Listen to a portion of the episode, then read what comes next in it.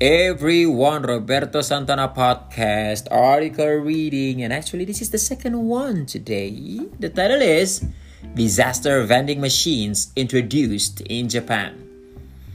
As a new way to prepare for natural disasters, Japan has introduced vending machines that will offer free food and drinks after a disaster.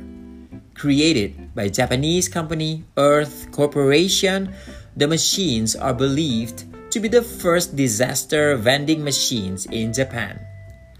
Two were already put in the city of Ako in Hyogo Prefecture in March this year. Ako is about 75 kilometers west of Kobe, where a large earthquake in 1995 killed more than 6,400 people. 6,400 people. The machines have around 300 bottles and cans of drinks and 150 emergency food items. A locker attached to each machine above the recycling box also has other emergency items such as face masks and portable toilets. Most days, the machines can be used as normal vending machines but when a disaster happens, such as an earthquake measuring upper 5 or above on the Japanese Shindo earthquake scale, the machines will unlock, allowing people to take the items for free. According to the Shindo scale, which goes up to 7, an earthquake measuring upper 5 can make large furniture fall.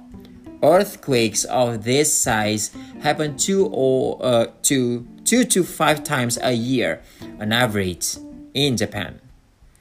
Japan is one of the countries most affected by earthquakes, with around 1,500 happening there each year.